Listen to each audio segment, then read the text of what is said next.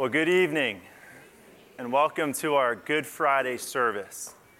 When I personally think about Good Friday and what happened over 2,000 years ago, one of the first Bible verses that comes to mind for me is 2 Corinthians 5:21.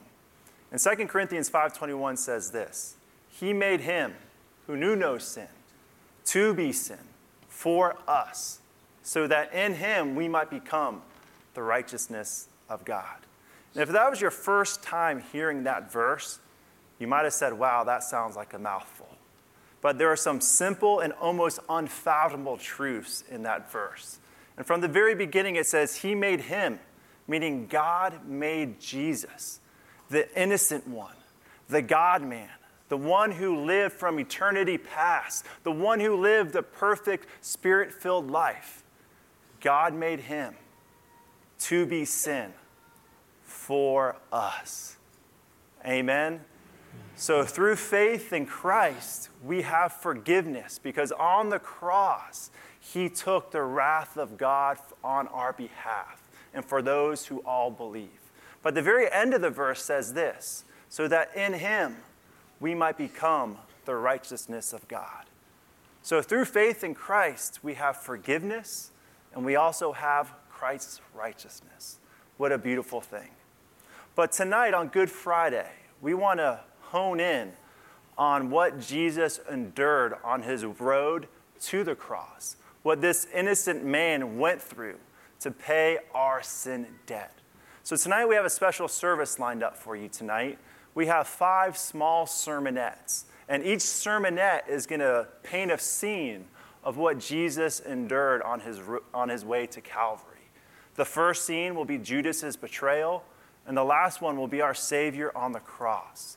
And after each sermonette, we're going to have a time of singing together, praising the innocent one who took our sin upon himself on the cross 2,000 years ago. So let's prepare our hearts for worship and let's pray together. Lord, thank you so much for Good Friday, that your love was so clearly shown through your sacrificial act on the cross. Lord, help that not just to be a blip in history, but a significant event in our hearts. Where, Lord, we would worship you every day of our lives because you are worthy. You are a worthy Savior, Lord. And we are so grateful for that reality. Help us to glorify you tonight in all that we do. It's in Christ's name we pray. There's many scenes we could focus in as we look at the road to the cross. Um, and as we study our Bibles, each and every scene has uh, just great images painted as we understand our Lord Jesus Christ. We let our minds grasp this glorious Savior who the Bible says was despised and rejected for men to see our Savior bear grief. He bore the grief. He was smitten by God. He was pierced for our transgressions. So every scene there is highlighted as we study this, this impeccability, this innocence of Christ, and it is proclaimed over and over throughout these texts. As we'll see tonight, the scene after scene proclaims that he is innocent. And there's a cast of characters some who will most likely die in their sins proclaim him innocent, and others get saved who proclaim his innocence. But Good Friday service is both sobering and full of joy, isn't it? It's sobering because we come face to face that he's on that cross because of us. But it's full of joy too, isn't it? Because we know that we're free from our sin because he did obey the Father. He fulfilled his will perfectly and we find great joy in his amazing grace. So, five scenes tonight as we watch our innocent Savior and his road to the cross. Matthew 27, if you have a Bible or a phone or just want to listen along tonight, our first scene I want to look at is in Matthew 27, 1 through 10. And it's the scene of innocent blood. The Bible says this Now, when morning came, all the chief priests and elders and the people conferred together against Jesus to put him to death. They bound him and led him away and delivered him to Pilate, the governor. Well, you see, this marks a new day. Friday has come, and this is the day of the death of the Lord Jesus Christ.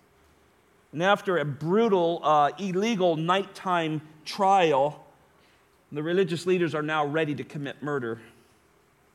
They bind Jesus. Isn't that interesting? Notice that.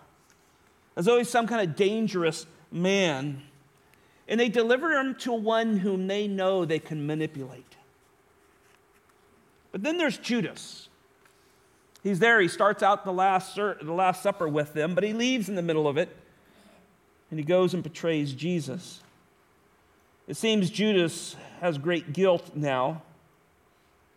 And you notice in verse 3 that Judas, who had betrayed him, saw that he, had, he was condemned and he felt remorse. And he returned the 30 pieces of silver to the chief priest and to the elders. Well, here Judas has this level of guilt that he's struggling with. It's so much struggle that he's watchful of this murderous group of what they're doing. The word remorse carries the idea of a change of a mind, a, a strong regret from one's deeds. But the problem is, there's no true repentance there. And Judas now has this seared conscience as, think about this, he attempts to do def, another deed to undo his sin. Judas returns these 30 pieces of silver, about the price of a slave in Jesus' day. Now, what will he do? Look at verse 4. He says this I have sinned by betraying innocent blood. But they said, What is that to us? See to yourself. If Judas could have just rested on one sin that Jesus committed, and if he could find just one fault in Jesus, oh, he could feel justified in what he did. The fact is, even Judas, in his depraved state, he knew Jesus was impeccable. He knew he had done nothing wrong. I have talked to men in jail for very heinous crimes, and they often admit what they did, but they still refuse to follow Jesus in faith. So here we do not see the salvation of Judas, we just see great remorse and acknowledgement of an innocent Jesus. Notice he uses the phrase innocent blood. It's a very uh, strong term, isn't it? Some way he's trying to relieve his guilt, so he makes a statement that declares the blood of Christ is free of sins, is really what he's saying. Well, the blood of Christ was already perfect, right? And he was now this perfect sacrifice for the sins of the elect, wasn't he? He was ready to go to the cross, and the hour of this final lamb had come, and this innocent blood was now going to be shed for the forgiveness of all those who by faith would believe in Christ alone, through grace alone for salvation, through this innocent blood. But it comes from the mouth of one who betrays. Look at verse 5. He threw the pieces of silver into the temple sanctuary and departed, and he went away and hung himself. Well, instead of pursuing Jesus for forgiveness, who's how now being led away by these religious leaders, he returns to the temple, of all places. There he finds these Jewish leaders that remain there and he throws the money into the sanctuary. I know if you're like me, I, I, wish there was a little more commentary. I wish it said this Judas ran and he caught up with Jesus and he begged him for forgiveness, and Jesus forgave him and sent him on his way. I wish that's what happened. That's not what happened. Judas had no recourse for his faithless actions, and his depraved heart led him to death.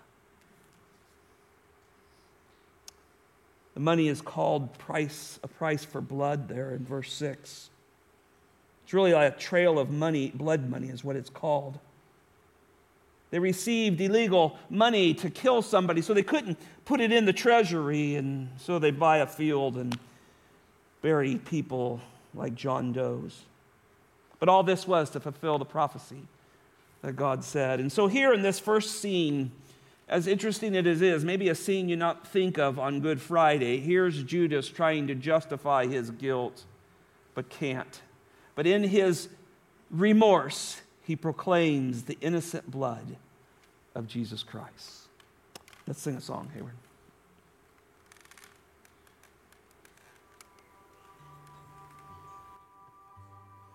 Música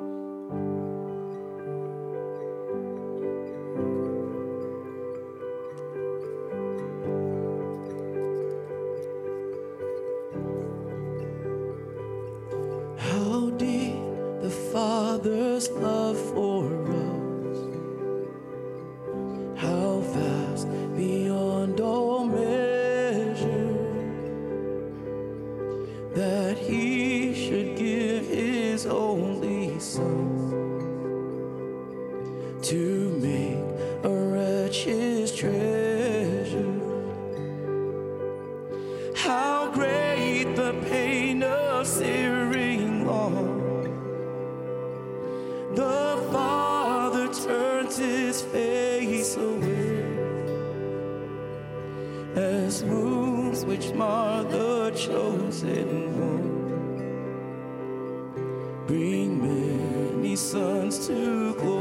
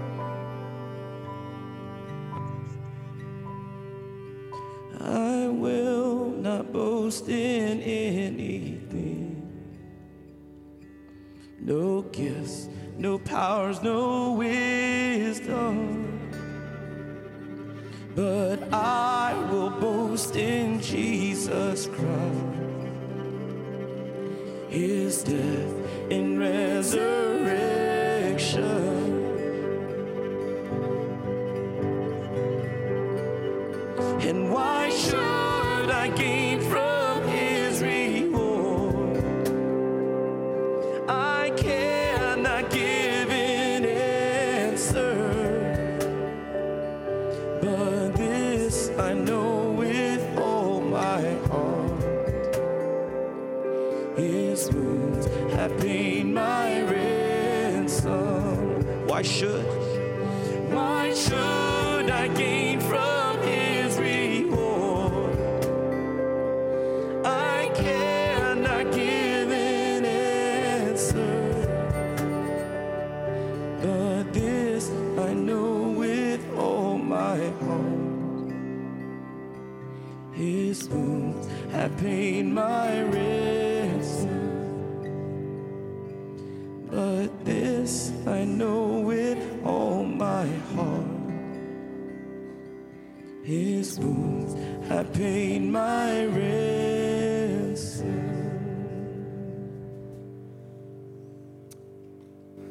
Second scene comes from Mark 15, 16 through 21, and I call it the innocent suffering servant. We now come to the mocking and scourging of this innocent suffering servant of Isaiah. Verse 16 of Mark chapter 15 says, The soldiers took him away into, a, into the place that is the praetorium, and they together, um, and called together the whole Roman cohort. Well, most likely these were men who were brought to guard Pilate, who was in town for the week long festival of Passover. These were Romans, they're not Jews, that's for sure, these guards. The text says that the soldiers took him away. Mark adds this section as a post event to the trial, but when we look at the harmony of the Gospels, it kind of falls right in the middle of Pilate's trial. Passage's not clear whether this was public or not. I know some of the movies that get put out, it seems like it's public, but we don't know this, but we do know what happened there. Jesus is taken into this praetorium. It's really a headquarters for these military officers. Pilate would use them to stay there, and this is very Gentile and very military. Jesus is alone. There's no disciples, none of his people. He's there with the Romans. The Bible says they called the whole Roman cohort a, a legion of 6,000 men, and they say a cohort is about 10, a tenth of that. And so, depending on who was on duty and who was available, there was up to 600 men here ready to abuse Jesus. Most likely, not all of them were there. It's possible that some of these soldiers were involved with Jesus' arrest the night before, but this has been a long, long night on Jesus. This innocent, suffering Savior has been arrested in the garden with his disciples the night before who fled from him. He's then taken and abused by Annas, then Caiaphas, then Herod, and now Pilate's soldiers. He doubtlessly has little sleep, little food, little water, massive exhaustion. Notice in chapter 17, I mean, verse 17, he says they dressed him in purple here. This is the first step that comes with this brutal assault the purple robe is something that would speak of royalty, a symbol of purity and royalty. Probably some discarded cape of a Roman soldier, but nonetheless, they use it to mock him and they put it on him. The next step was they twisted a crown of thorns, the end of 17 says, and they put it on his head. Crowns, again, were symbols of royalty. They were marking a very unique and special person. The Romans considered their kings to be gods. Innocent royalty, they would call them. But Jesus' head was encircled with a crown made of thorns. Clearly, the goal is to make Jesus look like a king, but in a ridiculous and painful way. Matthew adds that they put, the, put a reed in his hand like a scepter, and they had him sit down like he was on a throne. And there they begin to mock him, and the scene is gruesome. Blood pouring down his face, flesh open from whippings, soldiers mocking.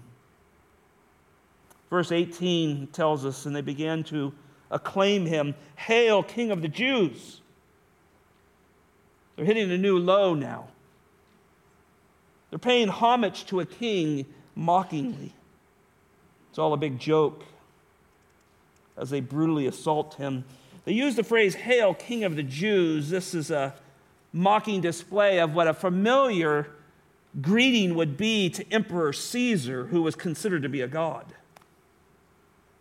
Verse 19 says they kept beating his head with a reed and spitting on him and kneeling and bowing before him.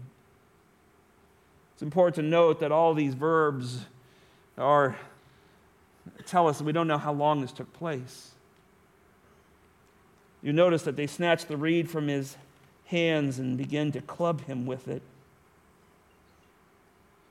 They spit on Jesus' face. I have a hard time getting my mind around that. We have to imagine this Lord with so brutally beaten and saliva running down his face. He's the innocent, suffering servant, isn't he? All this is done in false worship, scorning, mocking. They're continuing to bow before him as our Lord is bloodied and beaten. The mocking of the soldiers was not motivated from personal hatred. Maybe a few of them were there in the garden, possibly. Most of them have never seen Jesus before. These men are just showing their hatred towards the Jews and toward anyone who says they have a king but Caesar. The Romans had no tolerance for other kings, and they were showing it on Jesus. Jewish religious leaders are there, aren't they? And they may not be in this praetorium here, but they know what's going on, and they hand it, the only one who can save them, over to these people who would mock him in such a way. John later writes that he came to his own in his own what? Received him not, huh? Look at verse 20. After they mocked him, they took the purple robe off him and put on his own garments, and they led him out to be crucified. Bible says after they mocked him, we don't know how long that lasted. Apparently, it stopped. Pilate put a halt to him. We know this passage fits within the Luke passage where Pilate brings him back in the John passage. But throughout this, the silence of Jesus is remarkable. Clearly impressed the apostles, Peter said that Jesus, when he was reviled, did not revile in return. When threatened, did not threaten, but kept trusting himself to the one who judges righteously. In fact, even the, the difficulties of looking at our innocent suffering service is predicted in the Old Testament. Isaiah 50, verse 6 says this I gave my back to those who strike me, and my cheek to those who pluck out the beard, and I did not cover my face from humiliation and spit. What a scene. What a scene of our suffering servant, the Lord Jesus Christ. Let's sing another song.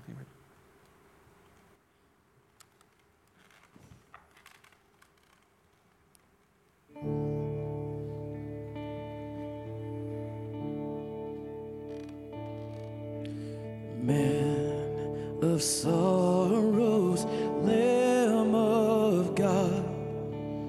by his own betrayed, the sin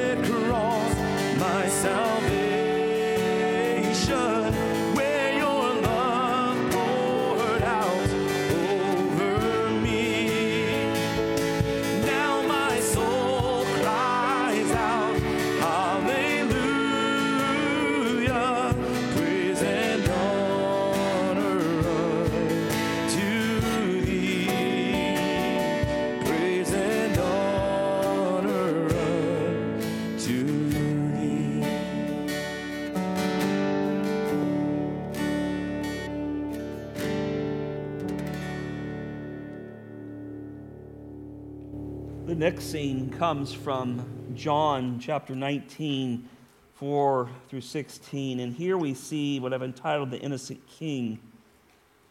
In verse 4, Pilate came out again and said to them, This is the scene kind of dropped into Mark here, or Mark dropped into this scene. Behold, I am bringing him out to you so that you may know that I find no guilt in him. For some reason, Pilate must have thought that by bringing Jesus out completely humiliated by these soldiers and beat to a pulp, that maybe they would change their mind and agree with him that there was no fault in him. Verse 5 says that Jesus came out wearing a crown of thorns and purple robe. You can see this is before Mark's passage. And Pilate said to them, This is very important Behold the man. What a phrase. Behold a man. Hmm. As the apostles and writers of the scriptures recorded the truth of God's word being inspired, they knew who he was. He was the God man. John said that he was the Word who became flesh and dwelt among us, and we beheld his glory. We saw his glory. We witnessed it. Glory of the only begotten of the Father, the shared glory of the Father, and is full of grace and truth. Paul said he, there is one God, one mediator between God and men, the man, the man Christ Jesus. But I don't think this is what Pilate was thinking. Pilate is presenting Jesus as no threat. That's what he's doing. He's just a poor creature that I've abused. See, it seems Pilate is using the term in somewhat of a condescending manner, isn't he? In other words, here's your so called king. However, it's a reminder that though Jesus was fully God, he was fully man, wasn't he? He felt everything. He felt every whip, every thorn, every phrase said to him. He felt it. And he suffered it as a man. See, he has to represent us in every way. He has to take our place. And he does this in his humanity, though he is a king. He's the greatest king because he took our place. Verse 6 says So when the chief priests and the officers saw him, they cried out, saying, Crucify, crucify. See, Pilate might have thought he won the crowd over by abusing Jesus in this way, but he was wrong. It doesn't even faze them. The Jewish leaders had manipulated the crowd as well, and they cried out, Crucify him.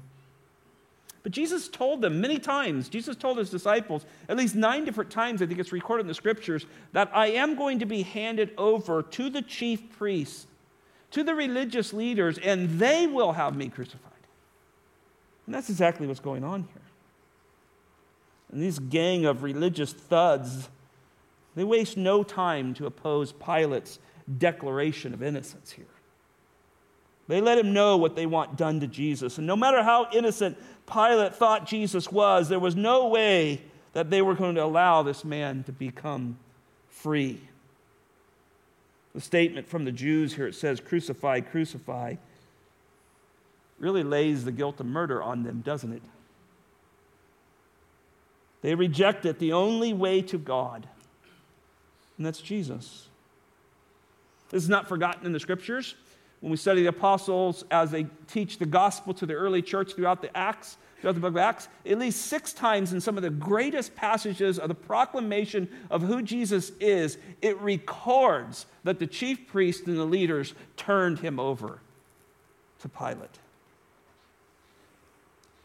Into verse 6 says this Pilate said to them, Take him yourself and crucify him. I find no fault in him. Again, a declaration of innocence. Pilate's reply seems somewhat irritable here. he seems frustrated. In essence, Pilate is saying, You take him, you do it yourself. He knows they're manipulating him, he knows they're railroading him. But the Jews could not crucify Jesus. Their method of execution was stoning to death. But they didn't want that. They wanted something worse. You got to understand this. Their hatred for Jesus was so great, they wanted him publicly cursed. Oh, there's a prophecy. And so crucifixion was the only thing they would accept. Verse 7 says, You said, answered him and says, We have a law, and by that law he ought to die because he has made himself out to be the Son of God.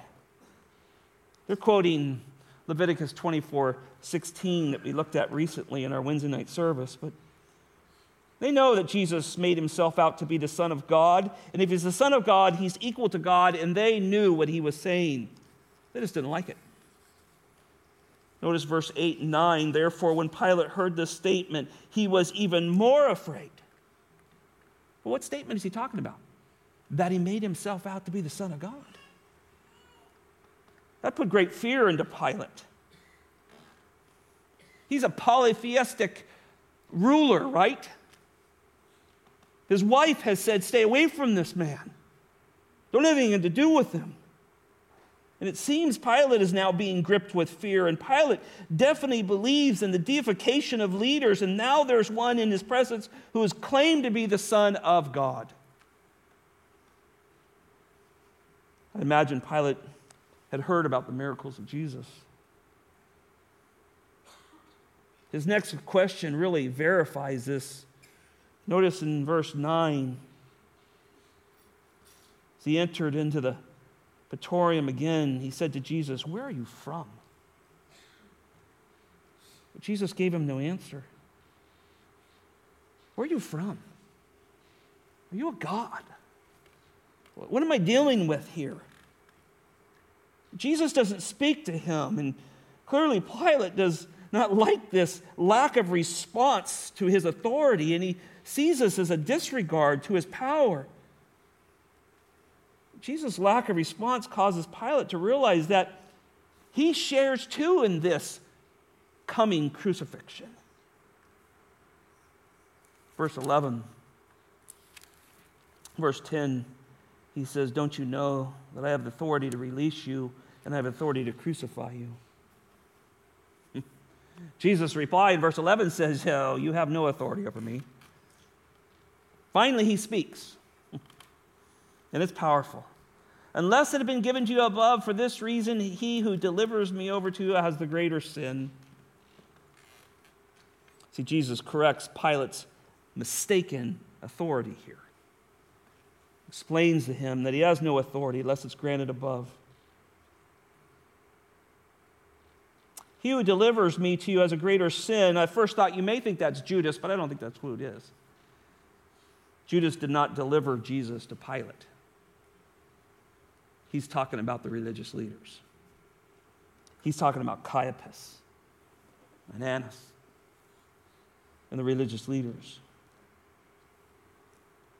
Verse 12, he says, as a result of this, after hearing all of this, particularly that, that he did not have authority over Jesus, Pilate made efforts to release him. See, something happened there. He realized, uh oh, I'm in over my head here. I thought I was a king. I thought I was a ruler. I think I'm dealing with something greater than me. And he begins to tremble in a sense. This only strengthens the case that Jesus was the Son of God, the true, innocent King of Kings. Because only Jesus can pass judgment. Only the King of Kings can pass judgment. And Pilate backs off. The rest of verse 12 says, If the Jews cried out, If you release this man, you are no friend of Caesar. Everyone who makes himself out to be a king opposes Caesar. And so Pilate's half hearted attempt to release Jesus is so trumpeted trumped by this manipulated crowd now. Remember, they asked Jesus in chapter 18, Pilate in his first go around with him said, Are you a king? He says, It is as you say.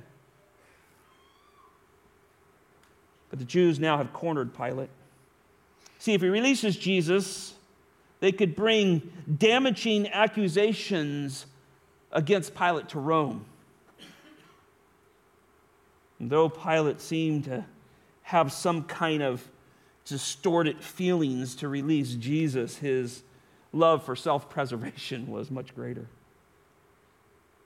Verse 13, Pilate gets the message.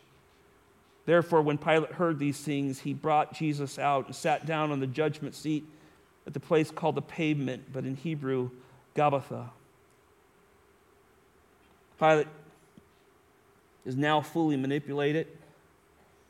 At the mention of Caesar's name, Jesus' fate is sealed. He's not going to go against this. And then in verse 14, we see him. Now, it was the day of preparation for the Passover. And here Pilate stands up. It's about the sixth hour, and he stands up and he says, Behold your king. After he's proclaimed his innocence numbers of times. And remember, in the background are probably the bleating of sheep who are being sacrificed. And here the King of Kings is on trial. He is an innocent king who died for his subjects. Let's sing again.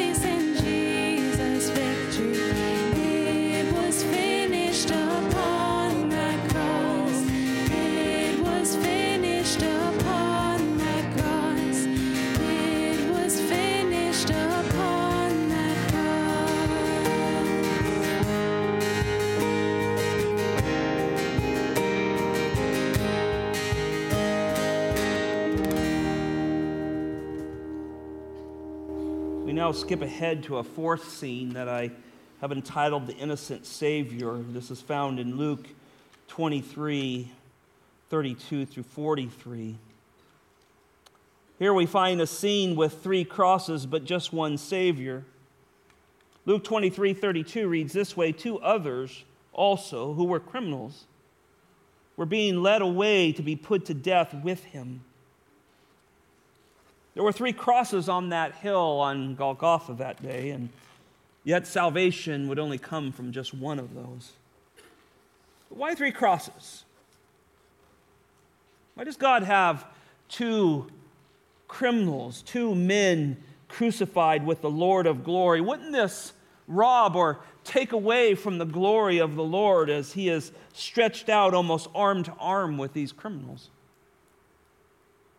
Perhaps these probably most likely three naked bodies are somewhat so disfigured and undistinguishable you would not know one from another. But without a doubt, God arranged this scene. And He arranged it before the foundations of the world. And now, I think for all of us who are believers in this room, these three crosses are iconically fixed in our minds and our hearts, aren't they? I think it's worth thinking about why God did this, why He predestined that Jesus would hang in His finest hour and most sorrowful hour between these two men. Certainly, God could have destined and designed Jesus to die alone, but God had a different plan, and that was to show the depravity of man hanging right next to him and the power of salvation through Christ alone. And through God's perfect plan, we now have the privilege of listening in on a conversation when we read this. One that maybe few people ever heard. These were men condemned who had no hope. The scene, this scene really lets us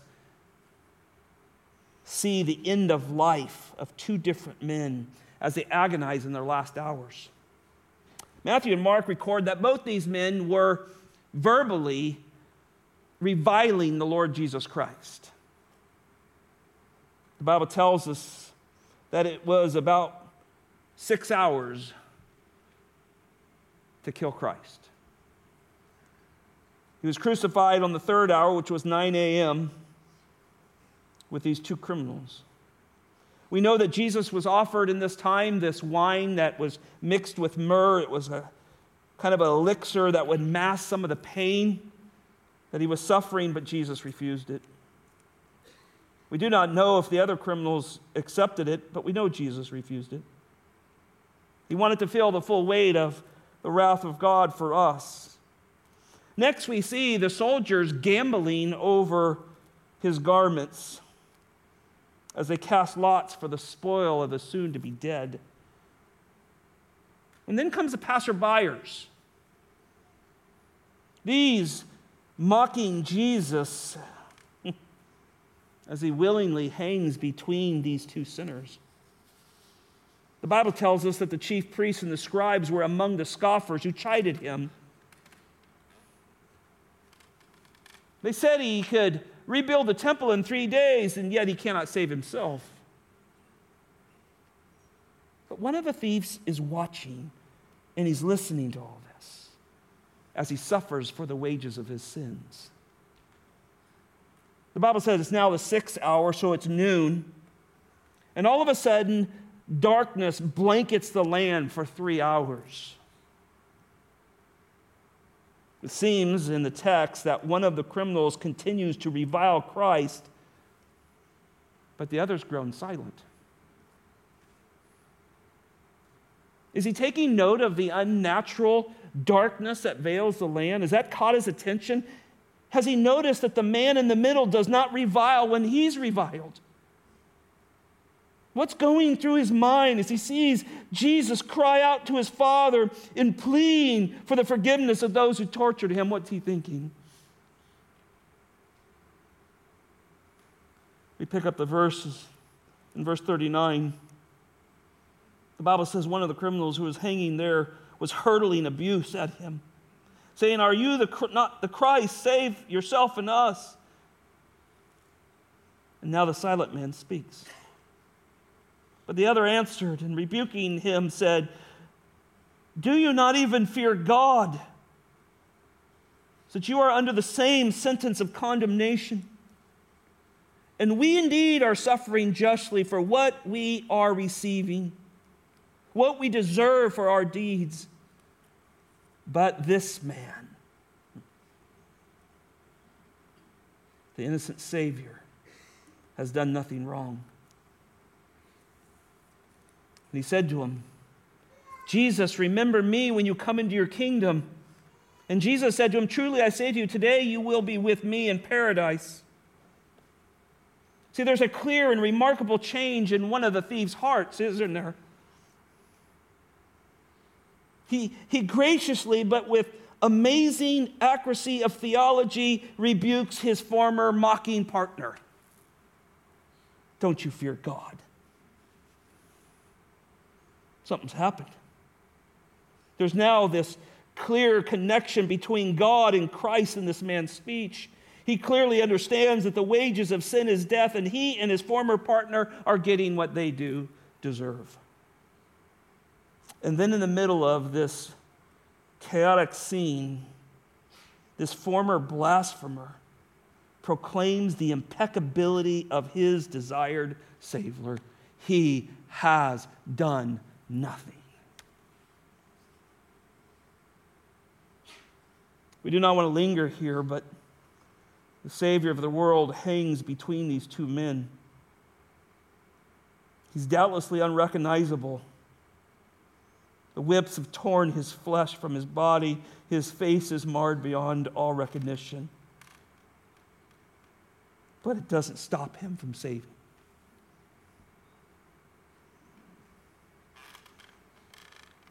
See, it is this one, this innocent Savior to whom the thief turns to.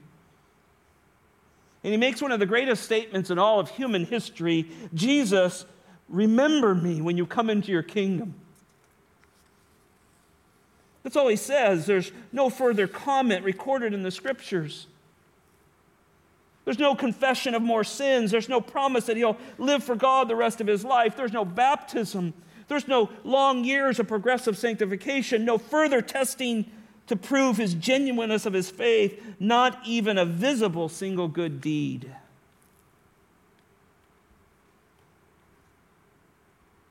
But then comes our Lord's response. Truly, I say to you today, whew, you will be with me in paradise. Our Lord dies and meets him there. And Jesus, this innocent Savior, secures this man's eternity, not based on anything he had done, but Jesus knew his Father had plunged faith into this young man's heart, and that's all he needed faith alone, through grace alone, through Christ alone. See, God ordained this eternal encounter of three men on crosses on a hill outside of Jerusalem shaped like a skull. And it's recorded for our sake to remind us of Christ's innocence and that he can save wrecked lives and self righteous lives and goody two shoe lives. I'm trying to get us all in here. He can save. He's an innocent Savior. And just like he plunged faith in that heart of that violent aggressor, he can cause anyone to become a worshiper. And he can do it at the 11th hour. The thief found an innocent Savior. Let's sing another song.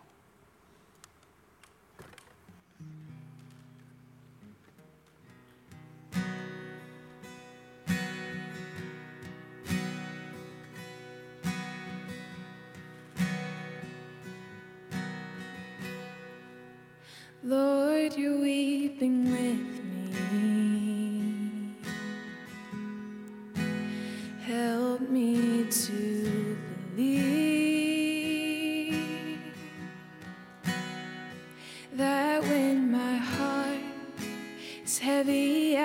system. You say I'm not.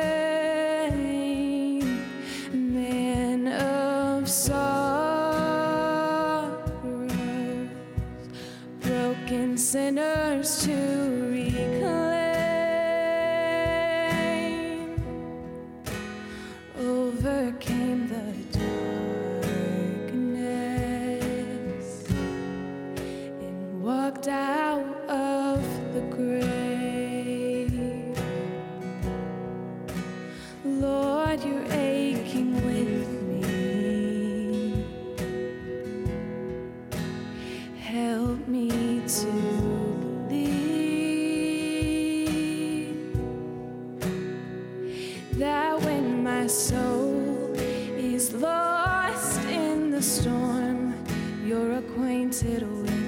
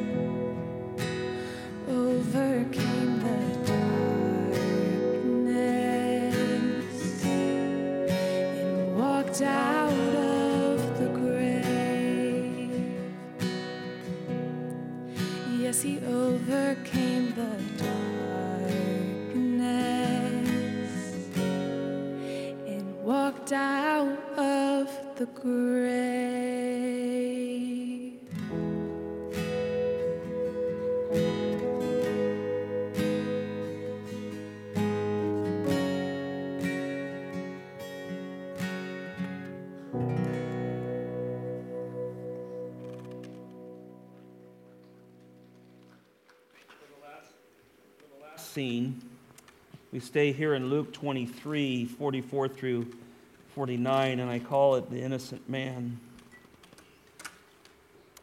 Through the years of growing in the Lord and studying His Word, I've come to love the hypostatic union of Christ. And that simply means this beautiful, full relationship as God and full relationship as man.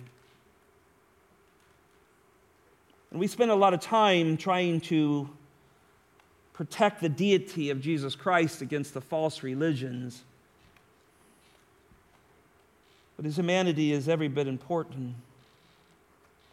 Because if he's not man, he can't die.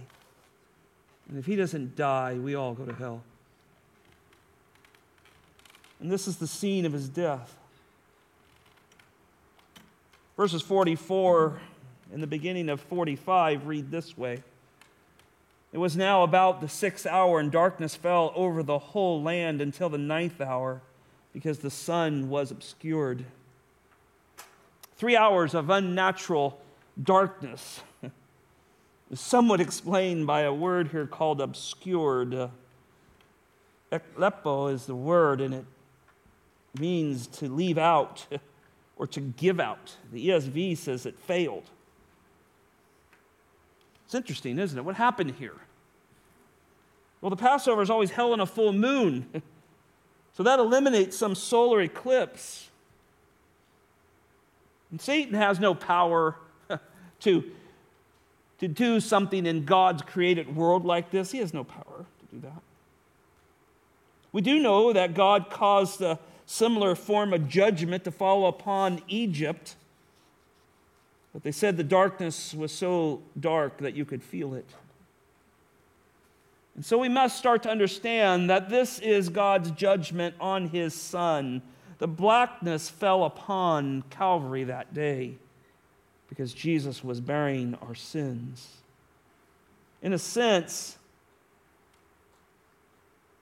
we see the darkness of hell fall on that town, on Jerusalem. Hell is described as the black of blackness. God has unleashed his full wrath of, for sin on his Son on our behalf. The latter part of verse 45 says this And the veil of the temple was torn in two.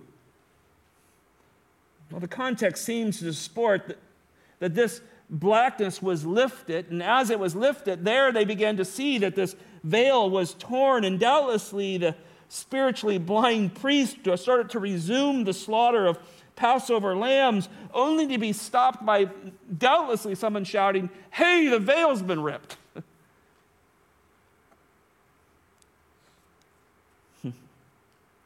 And it just wasn't torn, it was ripped from top to bottom, Matthew says.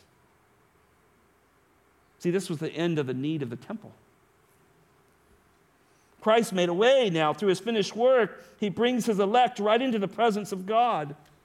So, the innocent man, the man Christ Jesus, the man who is the mediator for all who believe, now leads us through the veil into his precious presence of his Father. Other texts tell us at this time the earth began to shake. Massive earthquake, tombs opened, bodies of saints who were dead were risen and came out of those tombs. But now, with all the things completed and direct access is given to the Father, Jesus begins to speak his last words. Verse 46, Jesus cries out with a loud voice and says, Father, into your hands I commit my spirit. And having said this, he breathed his last. Right before this, John 19 28 says that he said, Jesus said, I thirst. He had denied himself any drink throughout his judgment on the cross to experience the full weight of God's wrath. But everything's accomplished now. The veil's torn. There's direct access to Christ now, and Jesus takes a drink and he demonstrates that he's in total control, and he, in total control, gives up his life. It's amazing. Father, into your hands I commit my spirit. And with that said, our Lord is physically dead. Verse 47 says, Now when the centurion saw what had happened, he began to praise God, saying, Certainly this man was innocent. What he bore witness to that day had to bring an utter amazement to his soul. He knew this was no normal man that could do this in his right mind and right body.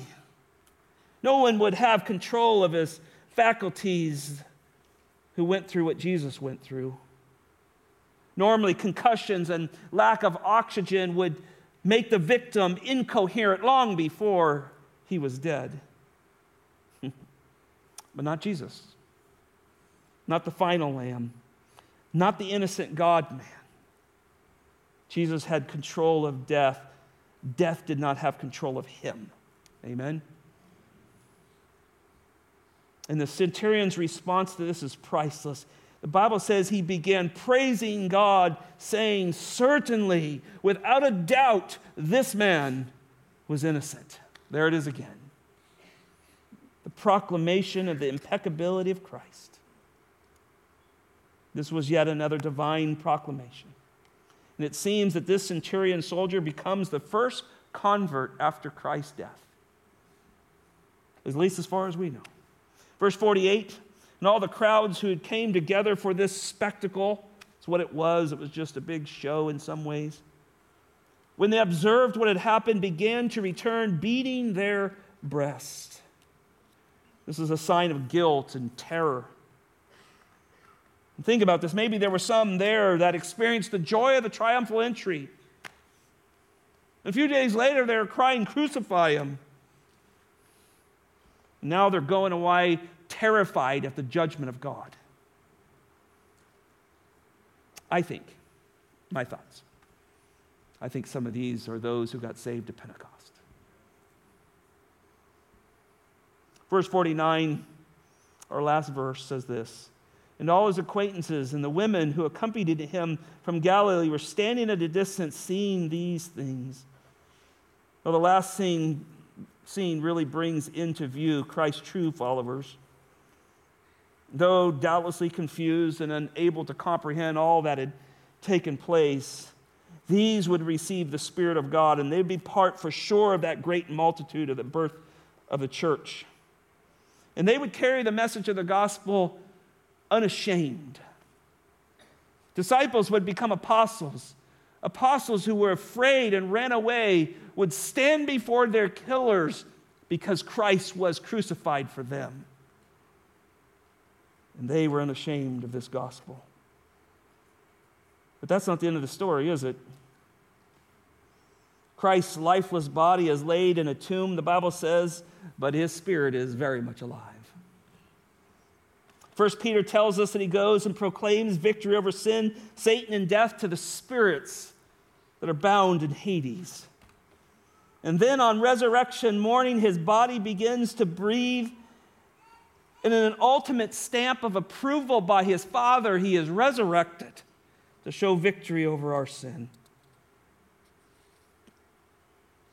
But it's Friday, and Sunday's coming. Let's sing a song, here. So, for this last song, I'm going to uh, invite you all to stand as we sing this uh, song together.